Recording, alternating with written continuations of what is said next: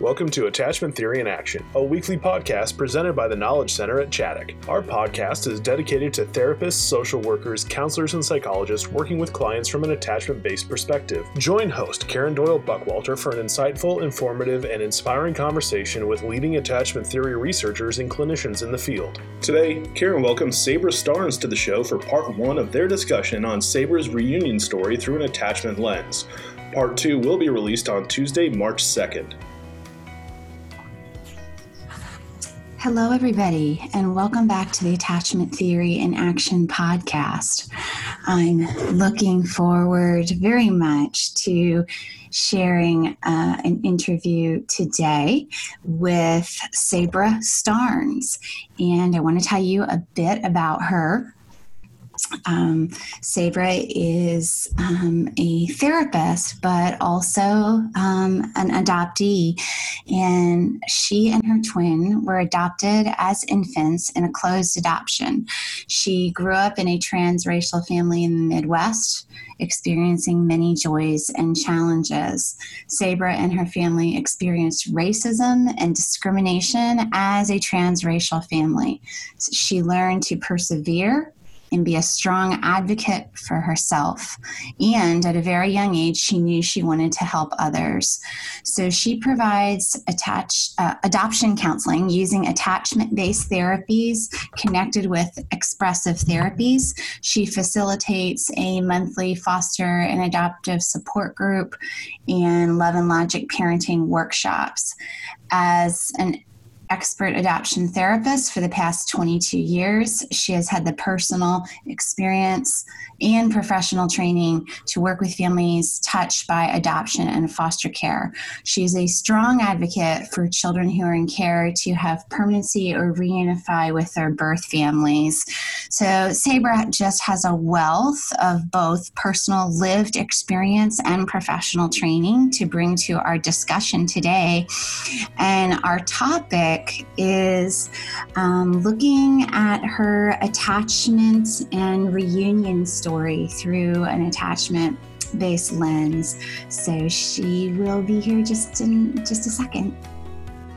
Join the Knowledge Center for an experiential workshop designed to support successful engagement of parents in the child therapy process. Karen Doyle Buckwalter will be joined by Daphne Lender for the other half of the equation, engaging parents in child therapy. This two day workshop on April 28th and 29th will focus on how to identify parents who need more focused work, how to set goals for the parent, how to help parents initiate relationship repair, and more areas to help the child, parent, and therapist get the most out of the therapy session. Registration is now open. For more information or to register for the workshop, head to tkcchaddock.org. So, Sabra, welcome to the podcast. It's so good to have you here. It's great to be here. I, I, I'm really excited to get to talk with you and yeah, yeah. So um, we will, of course, mention all this at the end of the podcast. But I'd like for for people to know also, just as we start out, that not only do you have all of this um, personal and professional experience, that you do like lots of workshops and webinars yeah. and you know all kinds of stuff. They can just you know go to your website and see all kinds of um, different services that you provide. Yeah, yeah. I like to keep keep things, you know, creative and doing different things. It keeps it fun. Yes, yes, and you are. I um I didn't mention this in your bio, so I want to mention it now. You're also a registered play therapist supervisor. Yes, yes. In addition to your LCSW and your yeah. LISW and all your other credentials. So, wow. But today, um, in addition to all of that, you're going to be sharing a bit more on your personal experience yeah. as an adult transracial adoptee and so brave and so courageous. Thank you for willing to be here for that. Yeah, no, I enjoy sharing my story and um, with others. Yeah, so the first thing I thought of, you know, as I was sharing your bio before you hopped on, in terms of attachment theory, which mm-hmm. is our mm-hmm. focus, is when you wrote you were part of a closed adoption and, mm-hmm. and immediately you know all of these bells go off inside my Mhm, brain mhm. thinking you know what what does that mean what does that feel like so anyway we are ready to to hear your search and reunion story and whatever you can share with us about that that would give us a deeper understanding of you and others um, that we work with or parent or or whatever Yeah. No, I think when you say the word closed adoption, it's to, it it def, it speaks to just how closed emotionally it is. That oftentimes there's so, there were so many questions or answers that I would have for my adoptive parents, and they didn't have that information. Um, Mhm. even today, it, I would to to get my birth certificate to get my information, I would have to go and get a court a court order to get that information because it's still sealed. So, uh, closed adoption for adoptee is it just another layer of of a who am I, where who who is my family of origin, what's something about me.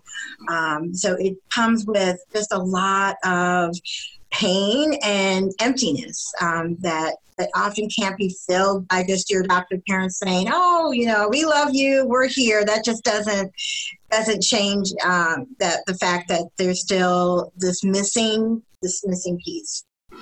Yeah, and I, you know, one thing, and I think you're alluding to it. A few years ago, I went to the American Adoption Conference, um, and I had not been there before. And to recognize the impact of sealed records and of somebody holding, even as you're an adult, this Mhm. level of power Yeah. over your history. You know, Mhm. I heard stories there about you know, trying to do search, trying to do reunion, or even winning medical records, even if that wasn't Oh, your purpose definitely. and Mhm. people sitting across the table from you kind of holding a file and being like nope yeah no you know and anything people would get having all this information that they needed blacked out. And of course you know i've worked in the adoption field a long time. I understood closed adoptions but i didn't understand from the perspective of who the records are being kept from. Right. Or the or why. And i think that the other you know the bigger the more um, prominent and impactful part for that was is a closed adoption always meant for, meant to me that my, my birth mom didn't want to know didn't want me to know who she was and didn't want to know me. And it was almost like I, she had me. A day later she was gone and that that was it. And so she made that plan and that decision um, even though when I was born, it was more of a, a norm for closed adoptions. right. Know that she didn't want me to have any way to, to find her um, was was really heartbreaking um, because my adoptive parents always gave me this. We had a, a family story. I mean, we would tell this story every Sunday night um, as our kind of a ritual about how we were going together as a family. My so my adoptive parents are white. I have an older sister who's three years older than me, and then my twin sister. And together, we were all going to search for my birth mother. And I, in my vision as a little girl, I literally had that we were going to walk hand in hand around the world until we found her. That we were not going to stop because my parents were like, "We are going to find who who your birth mother is, and then who your birth family is." And I truly, to the core, believe that, and appreciated my parents for that conversation. Um, but then it, it definitely turned into a different conversation as I became as I started my search. Yeah. So, oh gosh, there's so much in what you just said. Um, and, and I want to get quickly to what you're going to say next about when you started your search. But one thing that really stood out to me in what you just said was that that feeling of incongruence of you know i know a lot of the story is often you know your birth parent really wanted you but you know they couldn't keep you kind of thing and Yeah. this incongruence with um, the, the closed records symbolizing no Yeah. like stay away don't find me Yeah. yeah You didn't exist. You weren't important. Uh, Ah. you were an accident. You were something I'm going to forget that I brought you into this world. Uh, you know, all those stories that an adoptee starts to bring into their head that it causes so much, you know, a lot of emotional and physical pain that just, again, can't be kind of wished away or um, and so that's why i often would turn to the adoption fantasy and kind of create my own story because i didn't have any story that was factual. So i had a lot of a lot of stories growing up in my head about who who my, my family of origin was. And yeah yeah.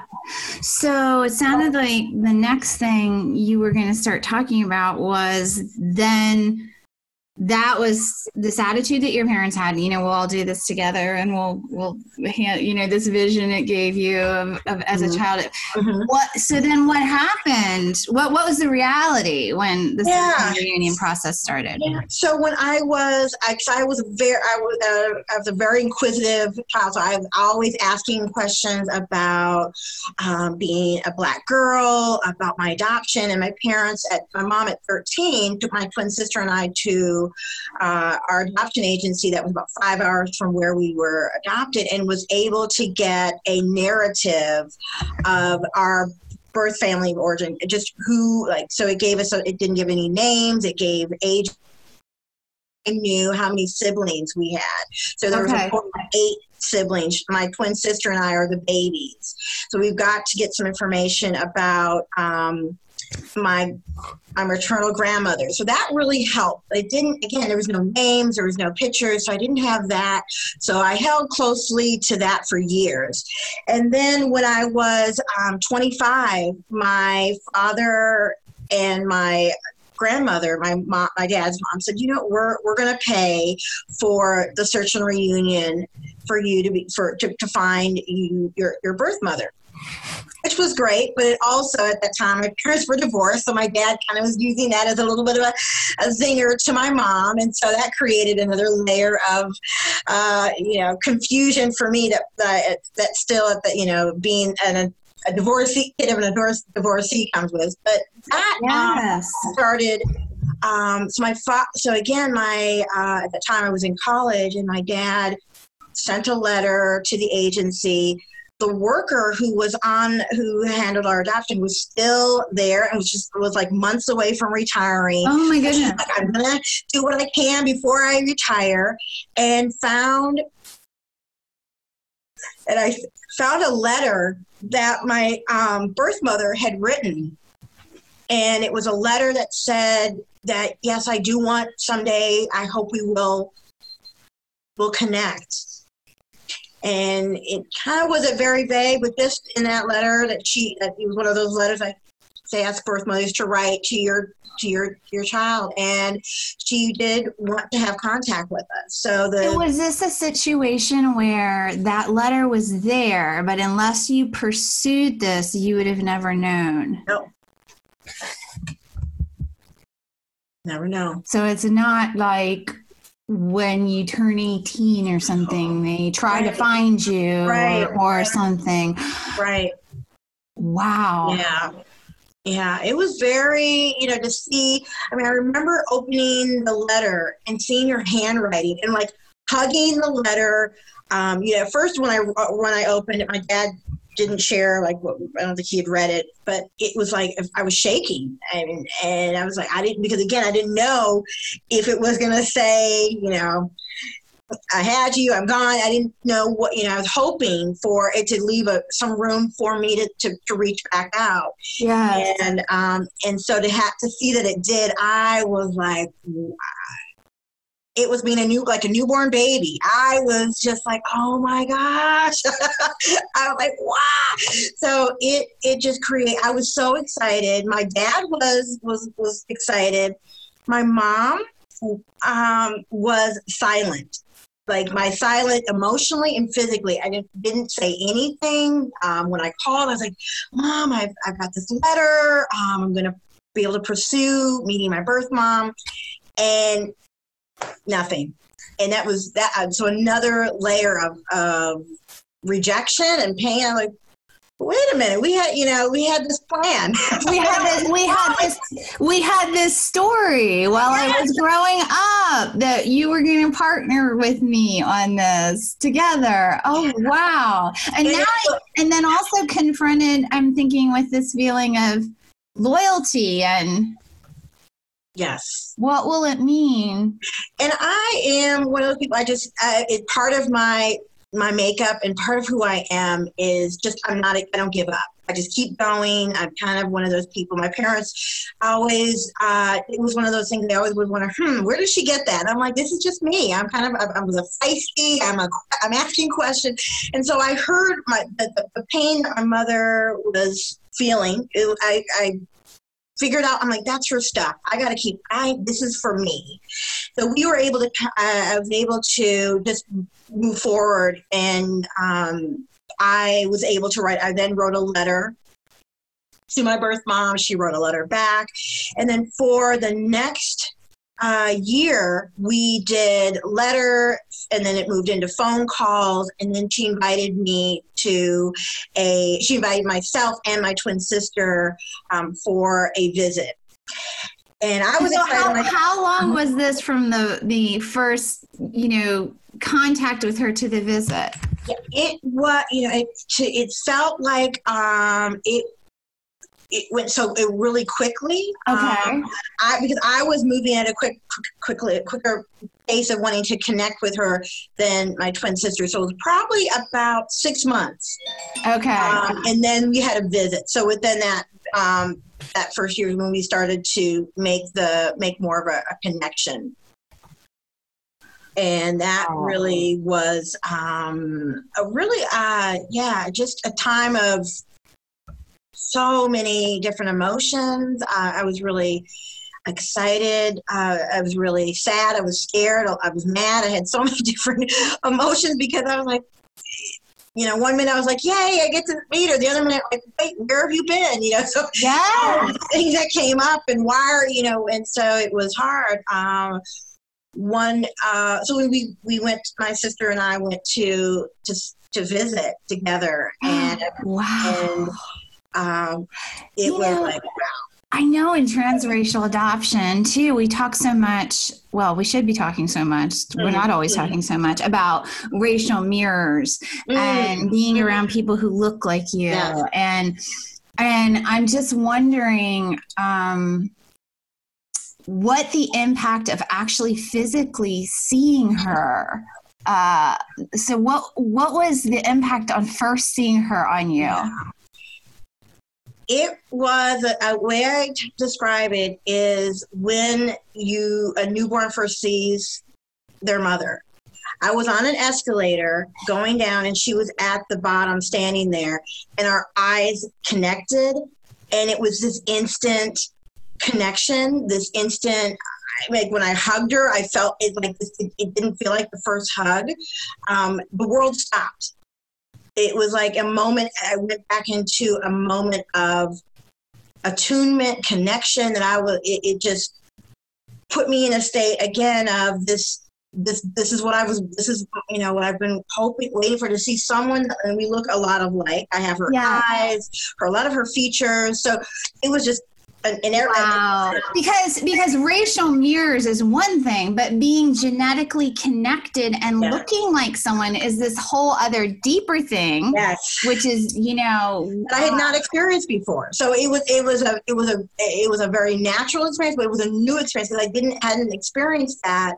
Is you know when I, I didn't have that mirror of with my with my parents, with my mom or with my dad. yeah. I had it with my twin, which Yeah. I feel really. I mean that having her in the world together. I mean we we had each other. We had each other um, to support, to, to protect. I mean, it was it was that was uh, always amazing to have someone who did look like me, who lived with me, who was with me, and was my true blood. And having her- Yeah, yeah. So that's that's I'm very intrigued with what you're saying about that because I know some some folks have said that was something, but I you know because sometimes there's this idea in transracial adoption. Well, if we get you know two or three or or more kids of the same race, then we've got this whole you know racial mirror thing, transracial mm. thing. We've got that all covered mm. you know Yeah. if we do that so it's it's good to hear well I, I like that that was helpful but that can't be everything right Yeah. Yeah. yeah and have we, uh, her and I, Tarina and I were like we were twin as twins. We were preemies, so coming into the world at that time, really we had a, a rough medical road. Oh, wow. Um, we were put at that. They didn't. know, They weren't doing um, putting twins together at the time, so we were in two incubators separate. But uh, oftentimes I was the more dominant twin, so I was the one who kind of really would always kind of take her in and protect her. Uh, but there, there's, a, there's, a, theme here, Sabra, with your with your personality, is. isn't there? There is. There is. Yeah. I love it. yes. yes it was amazing to to see her um, at yes. that moment. Yeah. Yes. So that right. So so that's just the actual like first seeing each other, yeah. and then tell us more like how this went along. Yeah. So it was a to give a time frame. So my birth mother and I had a seven year relationship from that moment of meeting for seven years. We had an amazing relationship um, to where the point was the, the a year after meeting I moved there. I moved to where she lived. Um, I moved in with her, and my it was her, my birth mother, my grandmother, and two of my older brothers.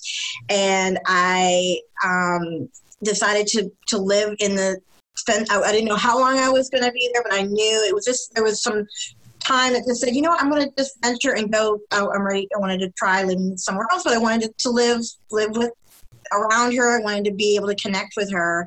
So I lived with them for eight months. And how old was, were you at that I, time? Yeah, I was 26 at the time.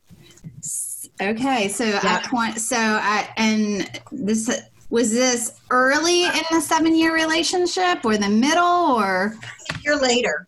It was a year, year later. So a year later. So uh-huh. you're about you're doing this search 24, 25. You you find your birth mother, you are interacting back and forth for a year, and then now you're about 26 and you decide to move in with them. Yeah. Okay. And it was wow. I, I so I, I, stayed in a room with my with my grandmother, who just this amazing, amazing woman. I, I learned so much. I learned about my history. I learned uh, just so many different things about my family origin, um, things that I just wanted to know. Um, my birth mother was very open to me sharing information. What I learned was though that when I asked about my adoption, when I asked about my birth father, that went into what I had experienced with my mother was a silence. I'm not answering it. That's not a question. So when you ask your adoptive mother about your birth, no, no, when you ask your birth mother about your birth father, there was this silence again. Um, into the you're like, I know that, I know that. You're like, I know that silence. I have. I, this is very similar to what I grew up with, and her response was, "Why does that matter? I'm here." And my twin sister, who would come for at that point, she was not as engaged or excited about this this this search as I was. I mean, I was a hundred percent. I was a million miles into this search, where she was probably like, You're, oh. "You are all in. You yeah. are. I am gonna figure out my story. There's no stopping me. None. Yeah." And my twin was like, "I ha- I just want to know if I just want to know a few questions." And she was the one who really had would when she would come for a visit, she's like, I want to know what my birth father's name is. I want to know where he is. And she, my birth mother kept continually did not answer that question and also did not answer our question of why did you put us up for adoption? So our my sister at that point when she didn't get an answer, she was like, I'm I'm done. I'm leaving. And actually during a visit left early and went back home. And I remember thinking, no, you can't do this. Oh, you might ruin what we, you might make her give us up again. You can't go. You might make us her decide she doesn't want us again. You can't leave. I mean, I, it was just that. I was like, oh my you're gosh. Like, you're like, I don't want to, you know, you, I've wanted this connection for so long. I don't want to jeopardize it. Yeah. but yet at the same time this this like very close connection to your twin yeah oh my gosh so it, much yeah where the i'll add so that my um, other siblings i have a we have an the oldest sibling is, is um, was a daughter and she um, is um, since passed, but uh, she was the holder of all the stories and she was the holder of the truth she began to tell my my sister and I the truth about what why we were adopted. So she gave us all the, information. She told us who our birth father was. So she answered all of the, the questions. And the reason that my birth mother didn't want to answer those questions is because they weren't, it wasn't a pretty picture. Her picture, what her picture of why she had us, why she gave us up was not a happy story about her on her end. It was going to make her not look like the woman that I was getting to know, which was a, uh, a devout Christian woman, a kind woman. I mean, this other story, she didn't want me to know that she was a partier, that she had, you know, was in a relationship that was toxic, all those things she didn't want me to know about um, that I learned, and I was thankful for for my older sister for for her her for her being the truth um, of our story. I mean, I, she, I have piece, pieces from the beginning of when I was born until up until she my my birth mother um, found when I found my birth mother um, because my birth mother hadn't told our siblings about us when we first our first my first moment when I met her, I thought my siblings knew about me. They were all like, "Who is this?" they knew. I mean, they're like, "Who is this? Who?" who? And my mom again secret. She so she was able to have twins and place them for adoption without them knowing. Yes, it, my older sister knew. She was 14 at the time and actually went to the hospital with my grandmother the day after we were born to see if my grandmother had was going to reconsider taking care of us. And we were already we were already gone. Oh. To uh, the adoption agency had already we already had been just when we were born it was prior to being born the agency had connected us my birth my adoptive parents with um, the agency and we were already you know had been placed prior to being you know being born um, yeah. so there's just so many story you know so many the, the, the secrets the that come with oftentimes with adopt to make a lot of you know times i think my i know for my twin sister she was like i just don't want to he- i don't want to hear all this for her, it was kind of like, I don't want to hear, I don't get the truth, if I'm not, if you're not going to be 100% honest, I don't want to hear it. Um, for me, I was like, I'll take whatever, you know, kind of like, I'll listen to whatever um, information that I can get about myself to help me find and understand Sabra. Wow, Sabra, this is just the most amazing story. I I I see we're at the uh, almost um, at the b- bottom of our part one of our podcast, and I just I I listeners, I want you to join us for for the second part of this story. Um, and I am just I'll say now before we take our break here. I am just amazed at your courage and your persistence and your willingness to keep pushing forward with this. I'm just astounded by you. wow. Yeah. So, listeners, please join us for uh, part two um, of Sabra's story. Um, and um, I look forward to hearing more about this. Thank you for joining us for this edition of Attachment Theory in Action. Please follow our site, tkcchaddock.org, or subscribe on Apple Podcasts, Google Play, Spotify, or Podbean for future podcasts. If you enjoyed our podcast, please leave a review and share with your professional network. For additional resources, training opportunities, and blogs, please log on to tkcchaddock.org. We hope you'll join us again as we continue to explore the world of adoption, trauma, and attachment theory.